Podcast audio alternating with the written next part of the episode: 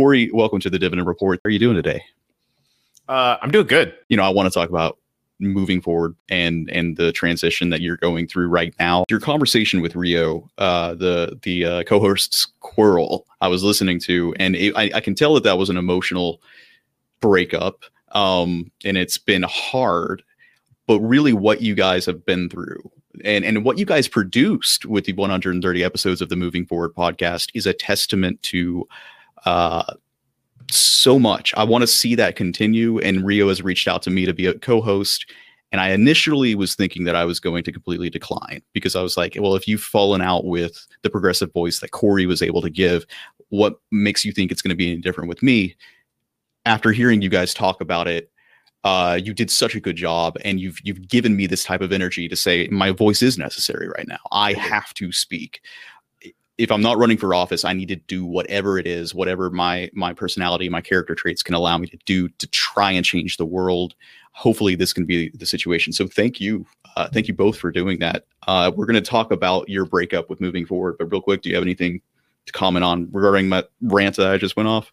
Yeah, I think I think that the biggest thing is like I I really want you know I think he's looking at AJ, he's looking at uh, Joshua from New Progressive Voice. Um, you know, basically like everybody he mentioned to to me um, or people I like genuinely like, like a lot, right?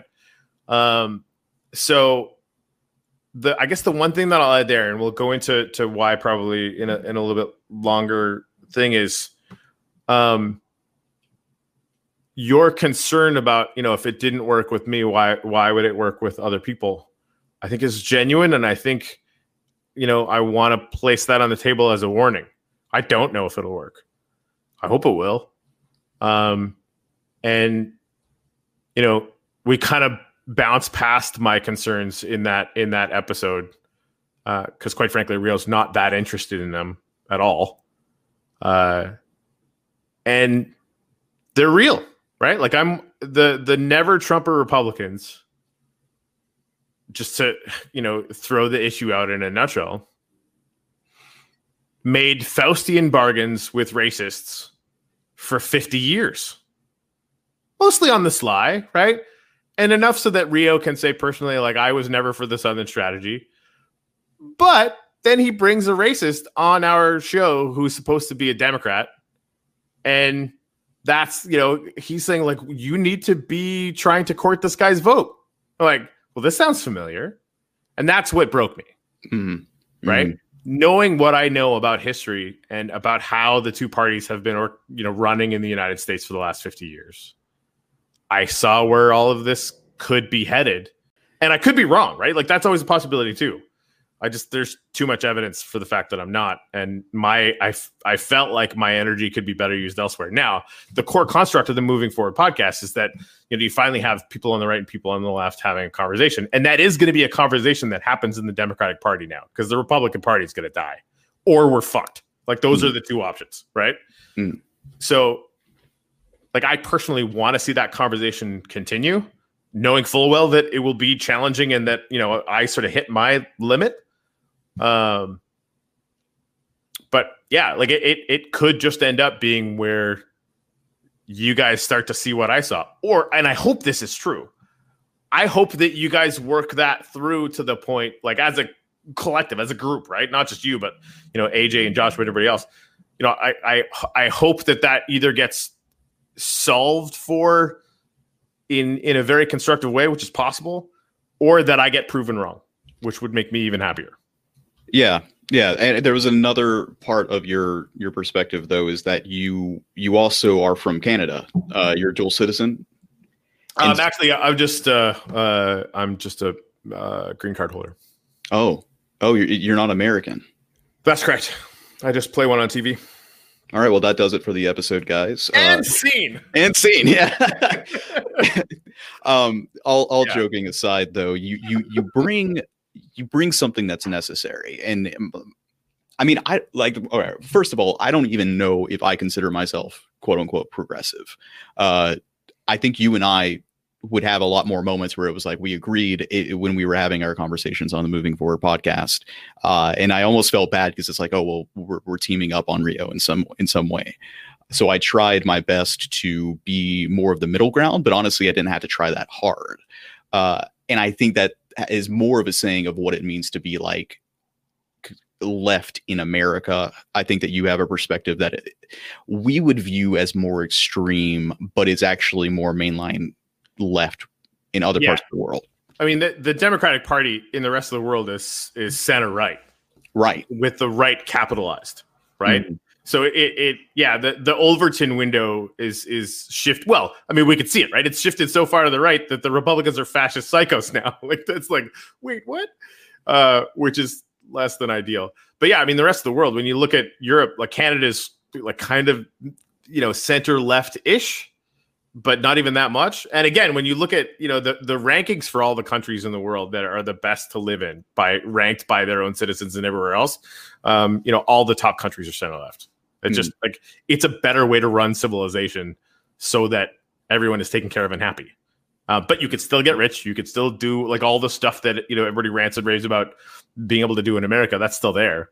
Uh, we just also you know don't let homeless people just die of starvation, hunger, or, or you know cancer.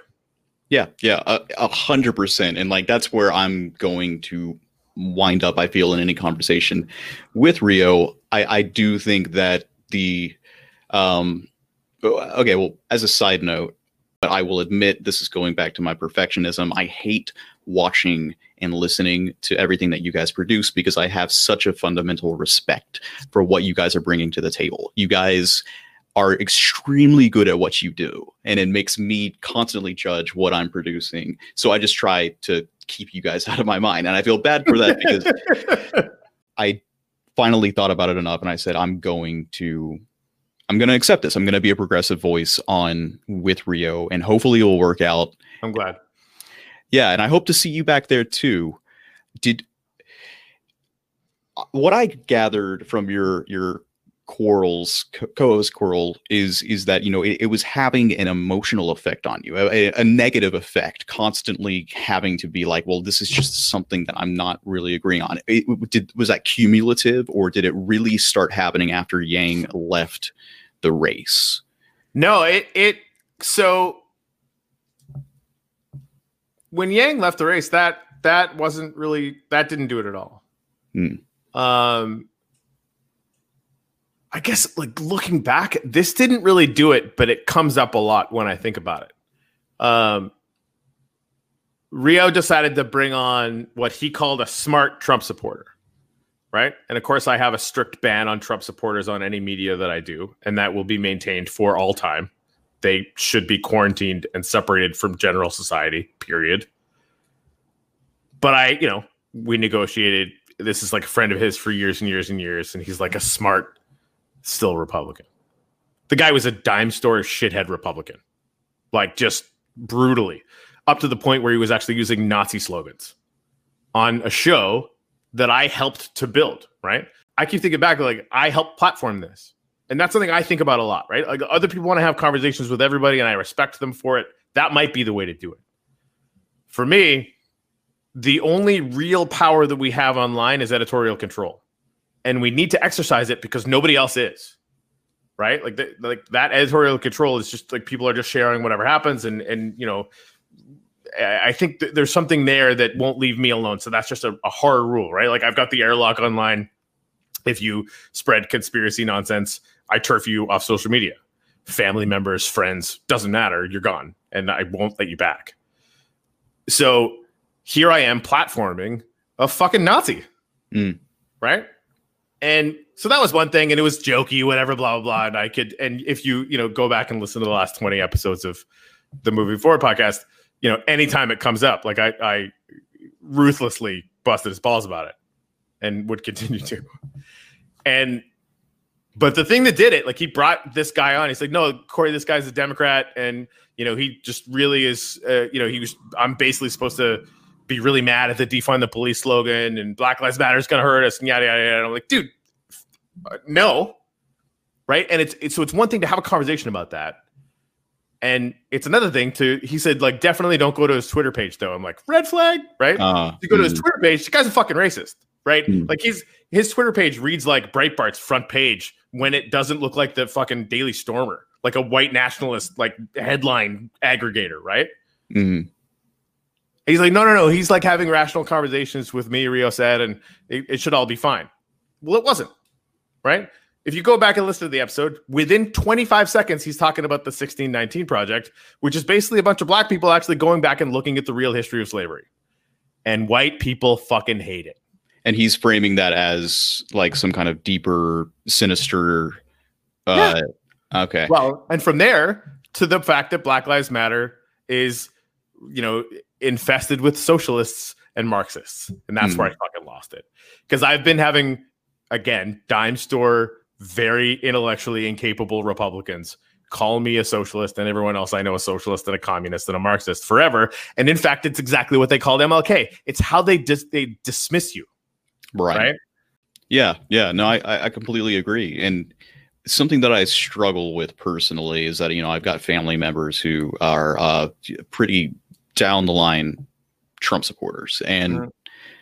it's difficult to have that like in the pursuit that I'm wanting to do because you know I can't really talk about anything other than politics in in my social circles. That's a hard thing to overcome and I heard Rio talking similarly about that. Um and I have like this inner desire to try and and and correct because the same thing happened with me uh where I was trying to explain what Black Lives Matter was about because I, I always try to imagine that I was uh, that I wasn't racist growing up because that's just your natural inclination to do. You want to defend your worldview and say, well, there's no way. Yeah, of course. Right. And and really in the past six months, it has been an eye opener for me and I think a lot of other Americans. Whereas I mean, a, a Canadian again, like we were talking about, it might not be so eye opening for you. Like this is I mean knowledge. I think I romanticized Canada as kind of that, like what you're suggesting, right? Like as this place where where you know, uh, you know, we don't really do races, and and in in Yellowknife, where I'm from, like up up in the Arctic, um, we had racism, but like basically like the the the the Inuit and white people were like kind of half on par population wise, right? Um, and I, I feel like you really got a, a, more of, and this definitely wasn't universal, but because you're so isolated, because it's so cold, you know, it kind of creates this necessity of of community. But even that, you know, I think was a little bit romanticized for me, right? And if you look at the Canadian government, like they, the way they treat, uh, um, like the native population is really bad. It's it's brutal, right? So like it, it it's not like we don't have it in Canada. We absolutely do, and I think to your point, what maybe people like us have been experiencing, and I absolutely have, you know, considering myself to not only be uh, for sure not racist because I would call out racists in Pasco County where I gigged all the time in Florida, all the fucking time. Um, I was also not immune still to biases that I was not aware of. Mm-hmm. Right. And to a lack of understanding of just how messed up it is, you know, in a lot of uh, uh, black communities in America still, right? Like just how much they have to face on any given day, and that it would absolutely like if this was happening to us, Seth, we would be fucking burning shit down. Like I, I honestly think that we would be. The amount of restraint that they have managed to imbue into the culture of their protests is heroic. Yeah. Yeah. And honestly, that's a darker part of it is is I think that we know deep down, like, well, if this is the way that minorities are treated, what's going to happen if I'm suddenly the minority? You know, you're going to expect. Why Maybe, would you hey? expect any differently? You know. Well, so, and that's. I, I this this is the thing. Like, I think you're totally right. I think I think that's that's part of why we have we see the backlash sometimes that we do. Mm. But I don't personally get that. Right? Like, like, like for example, like uh, Ruth Bader Ginsburg, Ginsburg once was asked, like, you know, how many women there should there be on the Supreme Court? She said nine, and they were, of course, shocked. Mm-hmm. Right? Like, what? What do you mean nine? Like, don't you want equality? No, like it. It managed to run really fine with nine men for a long time. Like, why not nine women? Mm-hmm. And that that like initial like, oh, what? Right? Like I'm personally now at the point where like looking at the women leaders in the world, like we should give them at least hundred years and back the fuck off because we're not good at this at all. Um, but I think in in in the same way, like if if I have to feel a little bit of discomfort, let's face facts, like that, you know, because as again, like people that have eh, lived in privilege for a really long time, equality will feel like loss, Mm. right? Like like you, you know that that that leveling out or whatever people can can experience a lot of challenge from that, but like not really, right? It's not it's not real loss. Yeah. um, It's that- the that- zero sum fallacy, believing Right. that the pie is is only one size. Yeah. Right. And if you have to feel a little bit uncomfortable in your sort of journey to realizing that, then so fucking be it, right? Like that's my clearly humble take on that. Yeah, yeah. As as my own perspective has been widened beyond where it was before, which I would say is is much less racist than the rest of the country, but now I'm I'm really starting to uh to perceive like the biases, the the, the harder part of understanding the problem. And as it makes more as it hits me, it becomes much much harder to tolerate the same type of rhetoric that has that I have told myself that I've accepted in the past, and I can see how hard that is because I'm because I'm experiencing it with my relationship with my own family member, and and so I can completely understand why you made the decision that you did make. Because, but and, and but at the same time, I'm still holding on to this hope that like that can be countered in a one-on-one conversation. Not not It- yeah. Mhm. Yeah. So and I mentioned this in the the the chat that Rio and I had, like I can imagine a far more patient and enlightened version of myself that could speak to the race relations question in a way that could sort of encompass the good person that I know uh, Rio is on good days and definitely aspires to be on all days. I mean, like the rest of us, I'm busting his balls right now uh, unfairly. Um, yeah, yeah. I but I, I, like will- I don't have that. I don't have that in me, and I knew it. Right? Like if you're gonna basically just like like immediately we're talking about Black Lives Matter, you immediately start talking about Marxists. I'm just gonna get fucking angry because it's so stupid. Like, is there a Marxist on Twitter that associates with Black Lives Matter? Sure, but that's been the same thing that the Republican Party has been doing to dismiss anyone who steps out of line for so long that it just it's just sad. Like McCarthyism died for a reason Mm. right? And and you can see it in me right now, right? Like I'm just like like and and that was just happening over and over and over again. And that to me, especially in this like 2020, everything's kind of crap, was actually having you know a, a, cumulative effect. So I was getting worse at it over time, not better.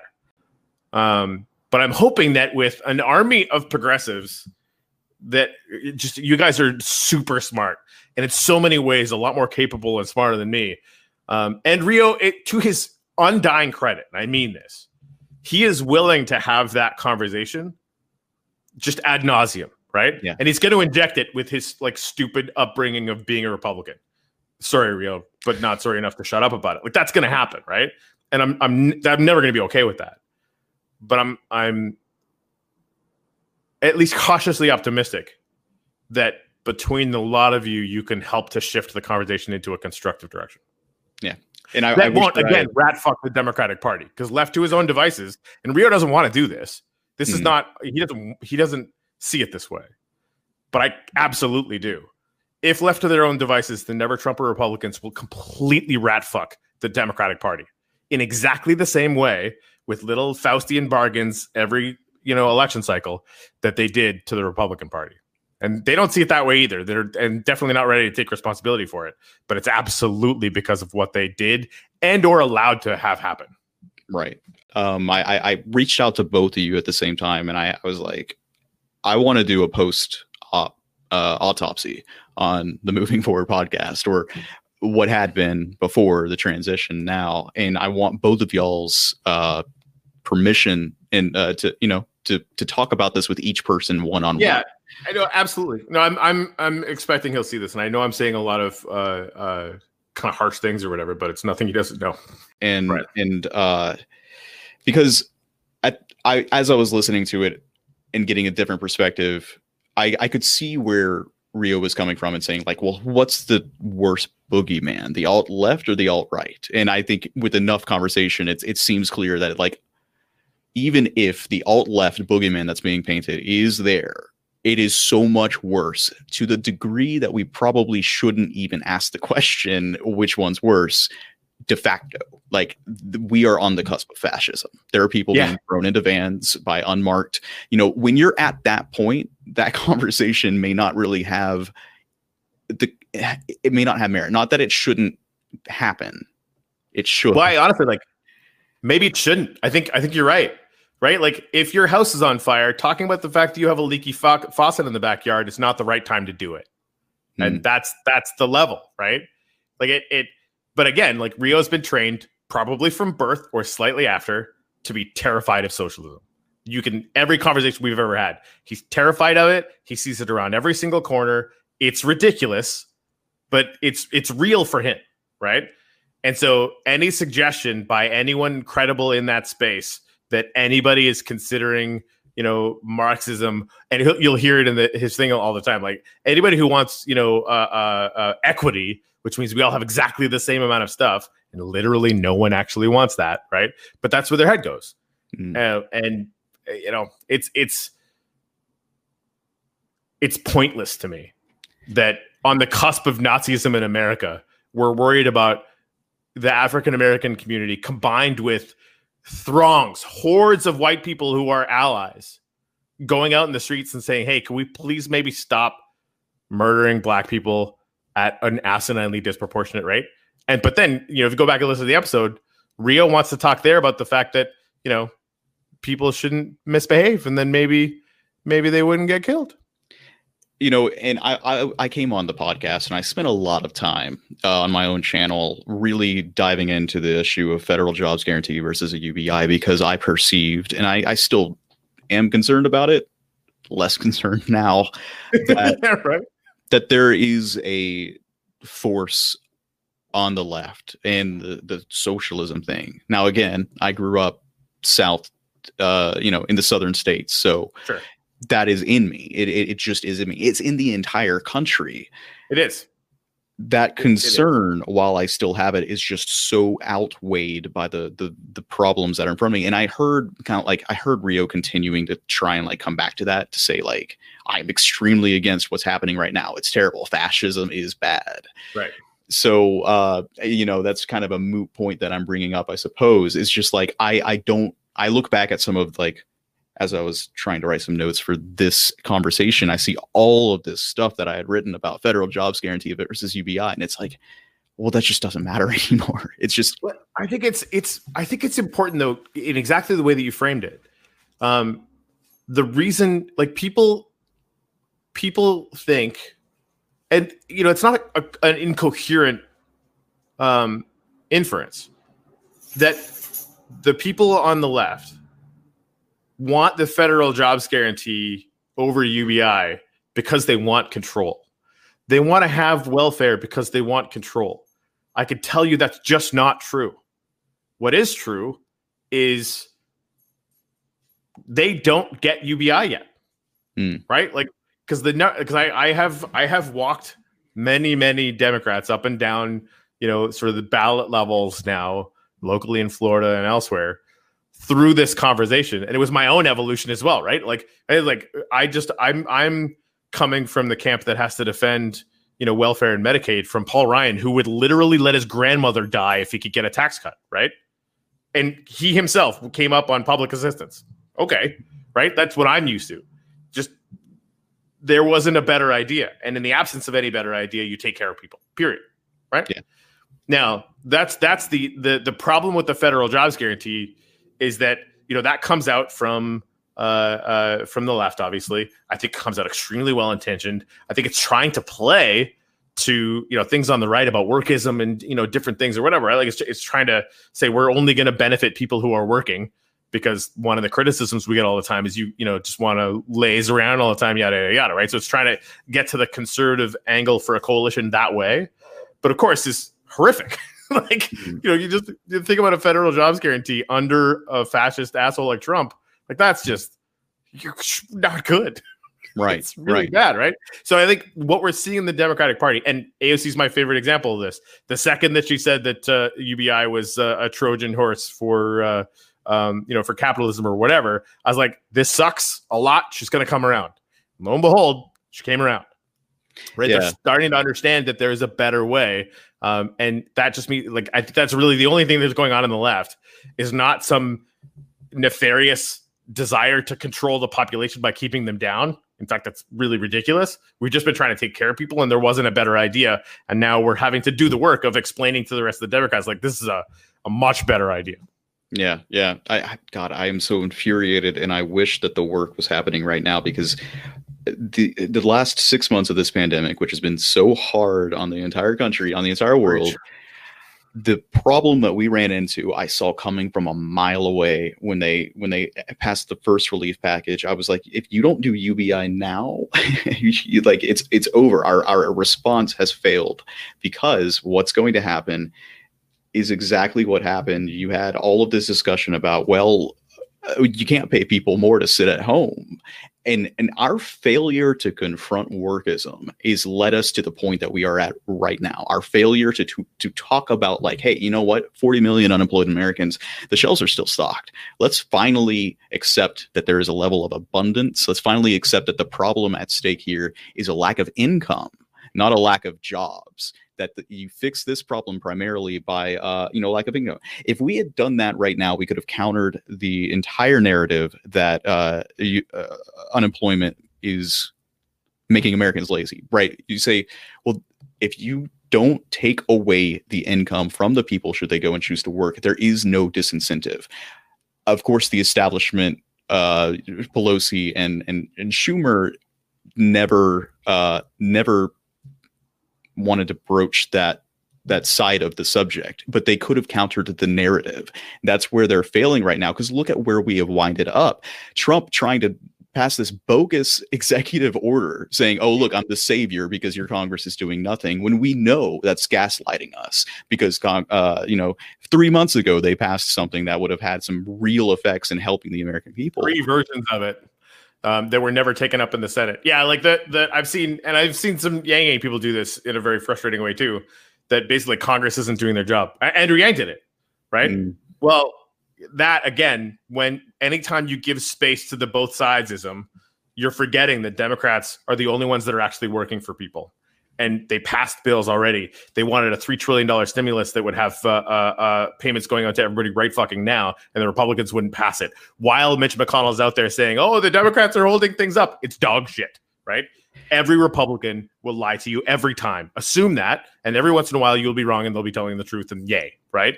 But it just it's it's it's shocking and freaked out. Because in Canada, you get two thousand dollars a week every. Mhm. uh, sorry, every two weeks. And it's extremely easy to qualify for that system. If you're a breathing human, you know that. Yeah, exactly. Everyone got it because you want to incentivize people to stay the fuck home, right? And the pandemic's basically handled in Canada, which is why the border's still closed.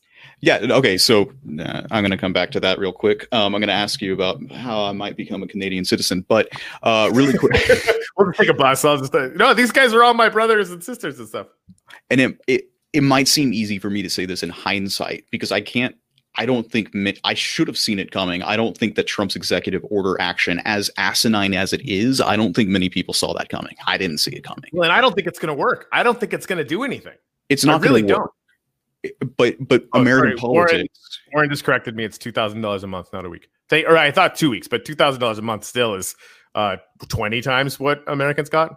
Yeah. Oh, hundred percent. hundred percent. Um, I just Thanks, Warren. uh, by the way, it, it, it's not really what is going to happen or what he can or cannot do. In american politics the one thing that seems to matter is the narrative is the the perception. And and the perception trump somehow wound up even though it's not going to work he won the narrative with that bogus executive order and it's it's nonsense because i could i could go to my trump supporting family member right now and say this is why it's nonsense but i have to be on the defensive the Democrats are now somehow on the defensive. And when you have to be on the defensive in politics, you've lost, uh, in my opinion. I think that if we had attacked this head on, if we had attacked this bogus narrative where it's like, oh, unemployment is making people stay at home, they all they said was, well, that's wrong. They didn't explain like in detail. They didn't actually get into the meat of, well, no, let's actually talk about this, right? How much are all of the Congress people making right now? Uh, wait, we're going to go on vacation? um, and and not do anything at all at all, right? Who is the actual lazy person here? Let's actually talk about laziness. Let's actually talk about value. Let's actually finally confront workism. Right. That was the winning play, in my opinion. If I had the decision, if I had the choice to tell them how to act, how the Democrats act right now, that's what I would have focused on 100%. Yeah, I, I think we're starting to see these opportunities um, in the context of our understanding of of UBI, I think, and I think the the and this is why you, you were saying you, are going to be interviewing Blair pretty soon. Um, how do you say her na- last name? Walsingham. Walsingham. Mm. Um, by the way, congrats on your uh, victory. So, you know, we, when when you know AOC and the kind of squad get in there, right? Like that that changed the tone to a certain effect in Washington, and it was actually good to see that uh, it actually changed them as well because they're in Washington. They're they're seeing the amount of work that gets done. It's not easy or fun. You know, there's probably about 20% of them that are doing 80% of the work, and the rest of them are just, you know, uh, warming seats, um, which is lame, but kind of true. And what we're gonna see now, especially with this cycle, if it's the blowout that I honestly I'm an atheist, but I will still pray. I don't give a shit. I really, you know, we need to win here uh, in, in a big way there's some amazing, amazing people that are are are, are plausibly uh, going to Washington, and I know this is slow. I know it's infuriating, uh, but the the the ship of the Overton window of what is a sort of acceptable policy thought in America is a slow thing to turn. Mm-hmm. Um, but I can see it turning, right? And you know, it's probably going to take another five to ten years, but it looks sort of inexorable at this point. Now, granted, in the meantime, and this is why it's so understandably frustrating, people are suffering a lot, right? And so it's like, what are you clowns doing, right? I, and I, I completely get that. It's just when we look at at what we can do, the only thing we can do is celebrate those candidates that are coming up that that see things in a way that's going to to make it easier to have leaders like that in a position to you know start ranting at people like Scott Santens. Like you can imagine, like I and I think about this all the time, even while being you know I I am in Democratic clubs, which I never thought I would do. But again, like if you want to start where the rubber hits the road, you have to understand how the parties work. And again, until we have ranked choice voting, nothing else matters. It's sad, but it's true. Right? This is the system that we have.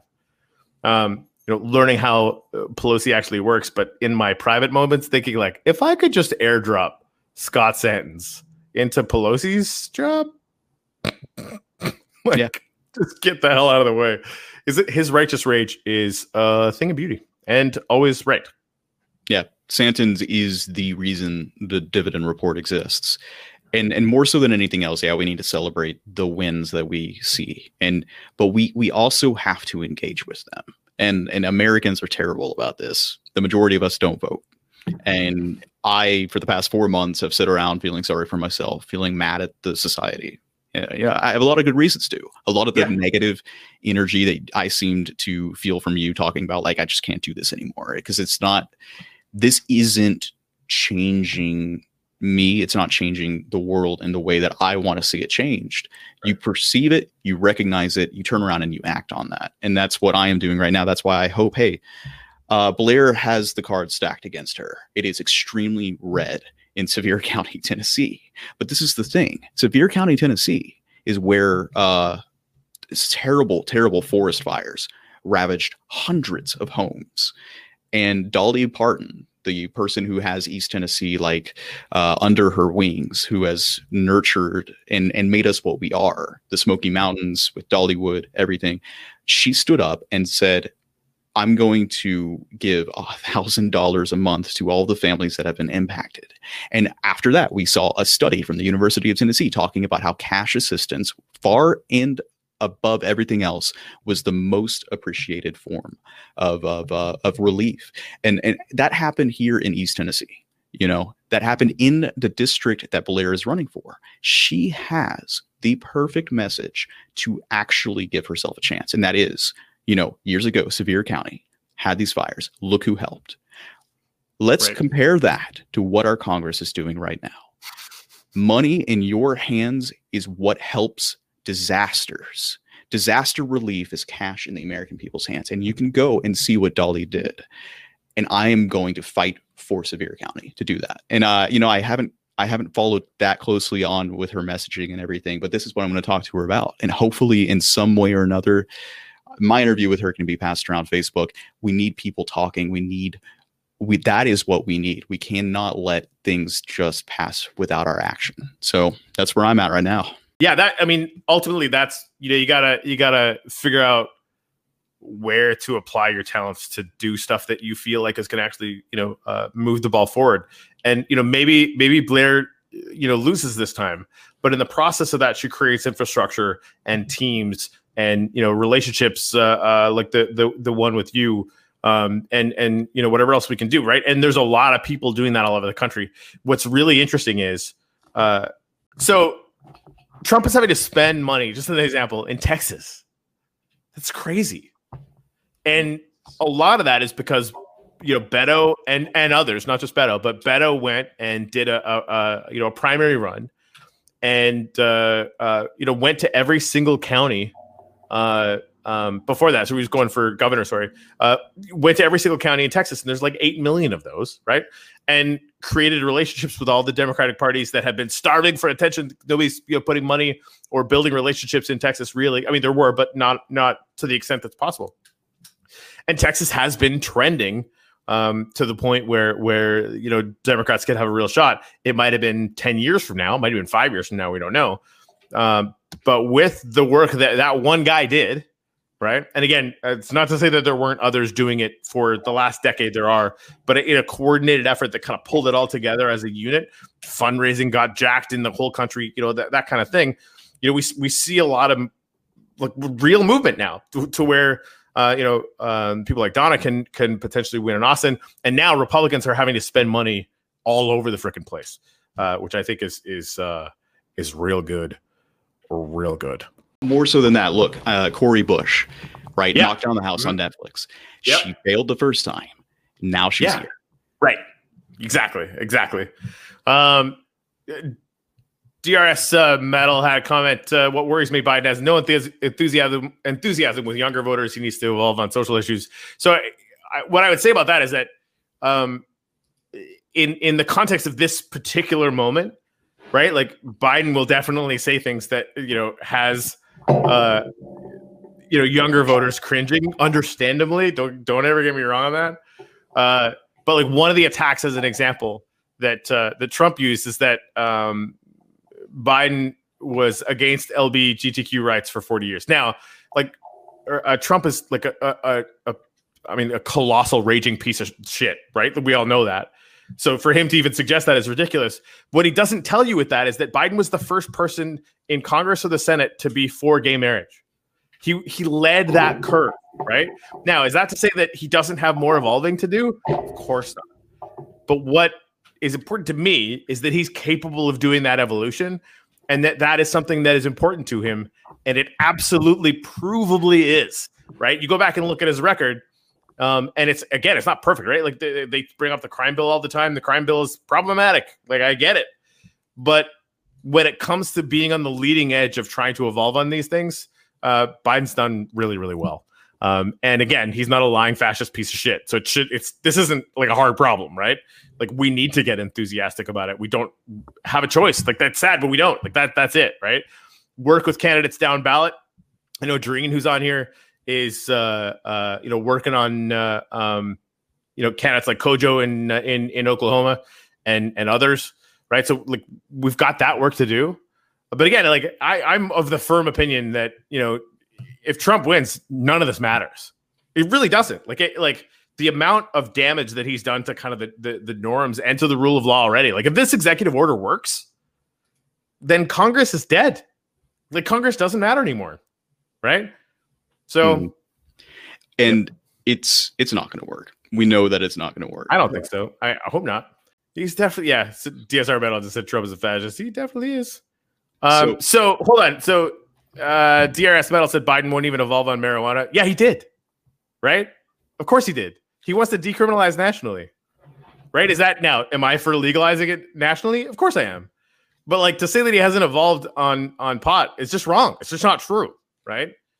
He's gone from you know being like understanding it as this thing that should be illegal his entire life to evolving to the point where like obviously we should decriminalize it. Now you got to remember, he's not the presidential candidate for young Democrats. He's the presidential candidate for all Democrats. And I am here to tell you, as someone who talks to the older Democrats, that this is not an easy thing for them to understand. That pot, you know, it shouldn't be illegal. And so he's he's got to be the the person who threads that needle for the entire party, which sadly has like center right people in it. And mm. that's just, you know, until we get big enough to change that, that's just the way it is. But anyway. so what what would you say to the concern that uh decriminalization is effectively the same thing as allowing pharma, big pharma, to get their foothold into uh, I mean, the cannabis industry. If you legalize it, that's going to happen anyway. You're, right? It's happening now. Yeah, we can. Yeah. See. So, like, if you legalize it recreationally, you think they won't? Yeah. What is it? Um, former Speaker of the House Boehner. Yeah. He's like so a massive. He's a tobacco tobacco money. Like that guy's hands have blood all over them, right? He was the guy famously, other than for crying, which he was very good at, for giving out giant checks from lobbyists to people on the floor of Congress for the tobacco industry. Yep. Like it's brutal. Yeah. So I mean, welcome to you know uh, capitalism in America, where you know regulation dictates that only large companies should be allowed to make money. Um, it, that is disgusting, and I, I try bringing that up. Right? And, yeah. Mm-hmm because what are we seeing right now? Uh, you go to jail for uh, possession and or, or or distribution even.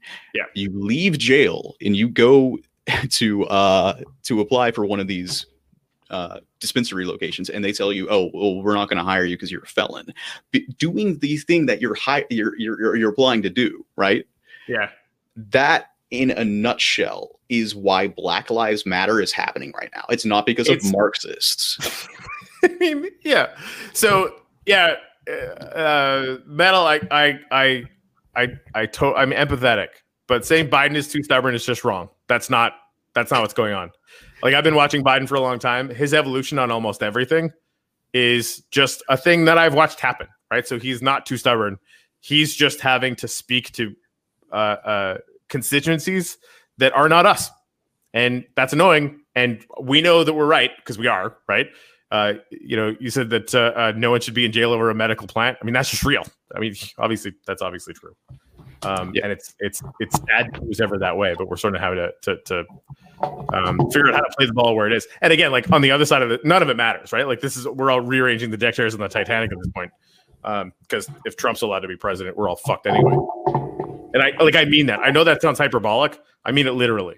Like it, you know, the yeah. country will not be the same. Like what it's, like the whole idea of democratic process goes away. We're just we're just Russia at that point. Right? Elections are a farce. It like it yeah. it yeah. So we don't have the luxury to think otherwise. We don't have the luxury right. that we had in 2016 to say, well, hey, you know, everything sucks, so we might as well try and burn it down to the ground. I was right there in the boat in that boat and I I I try to every now and then. I feel myself going back into that same boat. I don't see how you can't. Yeah, it sucks. It sucks. Get over it. Uh, we we cannot afford to lose this country because we're eating ourselves. Um, and and one way that I'll wrap up the dividend report, which is uh, I, I was just hearing you speak about, you know, I have a whole bunch of energy happening right now, have you had to like because because i i'm so interested in the question of work and fulfillment especially the idea that bullshit jobs we are actively harming our mental health by our obsession with workism. You are a non-traditional worker right? You you do this full time you you do podcasting full time yep. What is what is your experience with finding fulfillment? Have you had any like issues in this space? Um, that's that's an interesting question. It's like, so I've always been pretty non-traditional because, like, I looked at working for other people and realized the math was jacked from the jump. Um, and I had this weird, you know, audacious thought that like, I what would happen if I just did what I wanted, and so for a long, I mean, I lived in a bus in in the Arctic for for a long time um, had a job, but I was bartending for like four hours a day, and, and I got to drink the whole time. So it was, you know, it was more like uh, partying and, and they just gave me food money for the next day. Right. So like, actually it was Yellowknife too. So I made decent money, but like the, the, I, I, my time was more valuable to me as a function of, of, of what I was willing to give for money. So it's been an open question in my mind for a long time. And I got down to the States where I couldn't work, right? Initially, when I first got down here, um, I was an illegal. Ooh. Ooh. Yep.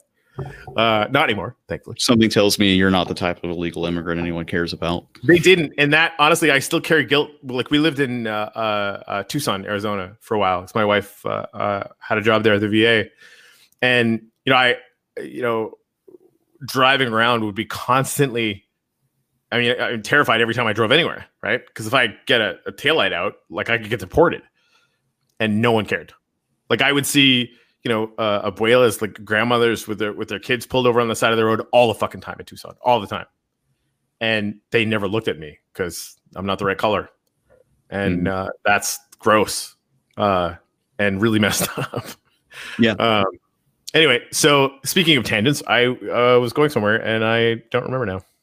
You were talking about. Oh, we are talking about workers. Yeah, yeah, yeah. So you know, I, I got to the point where where you know I couldn't work and I, I was trying to do some odd jobs or whatever. And finally, I was like, you know, I can play music a little bit. Like I could sort of play bass. Why don't I see, you know, if I could just play bass in a band and like make some money that way? Um, and it was a country band. Anyone who knows me knows how ridiculous this is. It was a country band that I worked for first. Corey doesn't play country. like, and I Corey also doesn't speak about himself in the third party because that's lame. Mm, so mm. I just want to throw that ironic apology out there. Um, but yeah, so I mean that started a, a 13 year music career where all I did was play music for money, right? So you know, I, I was perfectly self sufficient that way, living a very very simple life. But again, like every hour of of every day was mine, and I love that, and I want that for everyone. I don't care what you do, like that. Just you know, that's something that that is worth working for, even if it takes you know 10 years of sucking a guitar, which is exactly what happened to me to get to that point or whatever you're doing, right? Like it, it, just it's a it's a good arc. And now, of course, you know I'm I'm married and my you know wife makes good money, so I basically am just constantly in this crisis of meaning. Because if I make like you know a thousand dollars a month, it doesn't mean anything. Right. like, right. It's like in the in the great context of thing, like it that's not going to make me feel good about myself. That's like a rounding error on our income. Not really, but you know what I mean. Like it, it just it's not going to affect our, our, our quality of life that much. Do Although you, that that's what we spend on her student loan every month. So there's that. Oh man. Well, yeah, okay, that's a really good question. Do you feel driven to get income to increase your quality of life? No. What I feel driven to do is to basically run moonshots, low low probability, high reward uh, projects with the explicit goal of making so much money that Michelle gets all of her time back nothing else really matters anything to me at all. Like, because I think she would still be doing, like, she's a neuropharmacologist for the VA. I think oh. she would still be doing something like that because she actually does want to serve that community in this way. Um, but having her wake up every morning with the ability to pull chute at any moment is something that I'm, I mean, I'm working, you know, probably 12 hours a day on that. Um, and again, I get to pick how, right? Like all the things that I'm doing are stuff I'm super passionate about anyway. So like I get kind of the best of both worlds that way. And it's it's part of what I'm going to embed in all the work that I do is advocating to make sure that everybody gets to do that. Man, that's awesome. That's awesome. And you're you you exactly right there prove the point. You know, people they want to find fulfillment. You, you yeah, give them the, sure. the opportunity to, and they're going to do it in amazing ways. I, uh, your ability to uh, to to have to, to make your own decisions will result in the exact thing that I expect will happen. So, uh, for my followers, this is how I'm going to leave off this episode of the Dividend Report. I wanted to thank you all so much. The unconditional aspect of UBI is that you don't have to feel beholden to this group or that group. You know, like you can't say that someone who's in a relationship and they get all of their money every week is completely free. I'm not trying to talk about you and your wife, by the way. Um, no, I mean, honestly, it's it's it's not like I don't. It's not like I don't feel that, like right? but at the same time, like it, it, you know, I had to get used to it really quickly because she's a fucking badass, and uh, you know, I wanted to be married to her no matter what. So here it yeah. is. Yeah, that kind of love is going to completely make everything else moot. Unconditional love, like yeah, it, and from her, like that's that's what allows me to do all of this stuff because it could be, uh, it could be very different, right? Mm-hmm. Like I think some people end up using that as sort of uh, elements of control, which would have you know made our relationship last for ten minutes, but it just that has that's never been like she, she literally is just completely ultrally supportive. Ultrally is not a word, but you get it. And that I mean, honestly, that that's what that's UBI, right? We're not asking any questions. This is just like your base level is taken care of no matter what. And what I and this is going to sound weird, but what I want, I hope and dream for people is that you get bored out of your fucking mind. Because getting bored, like the mo the times that I've been the most bored playing the most video games, wasting the most time, the times after that when I'm like, I'm bored, I want to do something, are this the, the most productive, creative times of my life. Mm. And everyone should get to experience that. Should be bored out of your freaking mind. Like I can't play another video game to save my own life because that's when you're gonna cure cancer or something. you know, like it's you know it's when you're gonna do something amazing. That is where I am right now. I, I haven't been spending the past four months playing video games, but uh, you know, after Yang dropped out, I lost all of that extra energy that got me past my perfectionism problem and then it was just kind of like, well, I don't know what I'm going to talk about. I don't know what I'm going to do. But I was so bored. I was so bored. And, and I could tell, you know, like I'm going to start devolving. I'm going to start getting some really bad mental issues. I'm going to bite this in the bud because I want to feel fulfilled. I want to have a change in the world and I want to do what I can do. Dude, when you have a society filled with people who all believe the same thing, everything changes. And not only that, though, that's a pretty that's a small part part of the people. Most people I speak to, they they like they like working. They love their work. I'm the outlier, you know. Uh, so that that's a long-winded way to say thank you to my supporters because I'm not good with saying thank you. And during this global pandemic, it almost feels awful that there are people who are getting evicted right now out on the streets, and I'm somehow able to do this. Uh, I words cannot uh, begin to express my gratitude for for all that.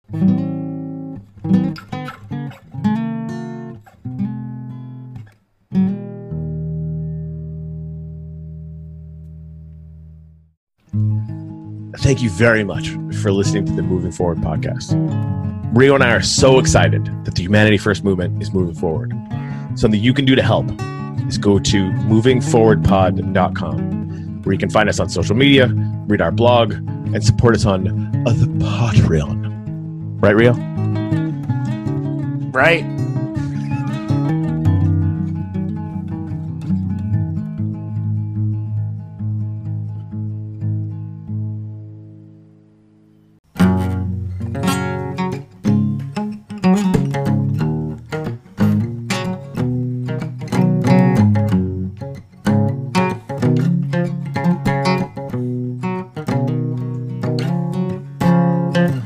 Democracy ain't possible when compromise is a four letter word. And we hate one another more than we love this world. When the enemy of my enemy's my friend. My friend's enemies, they never end. Just a sappy old man who knows that what I'm saying's cheesy. And that it's hip to be a contrarian these days, but some truths are easy. Now I'm telling you, consensus is. But some truths are easy, I'm telling you, consensus is bae.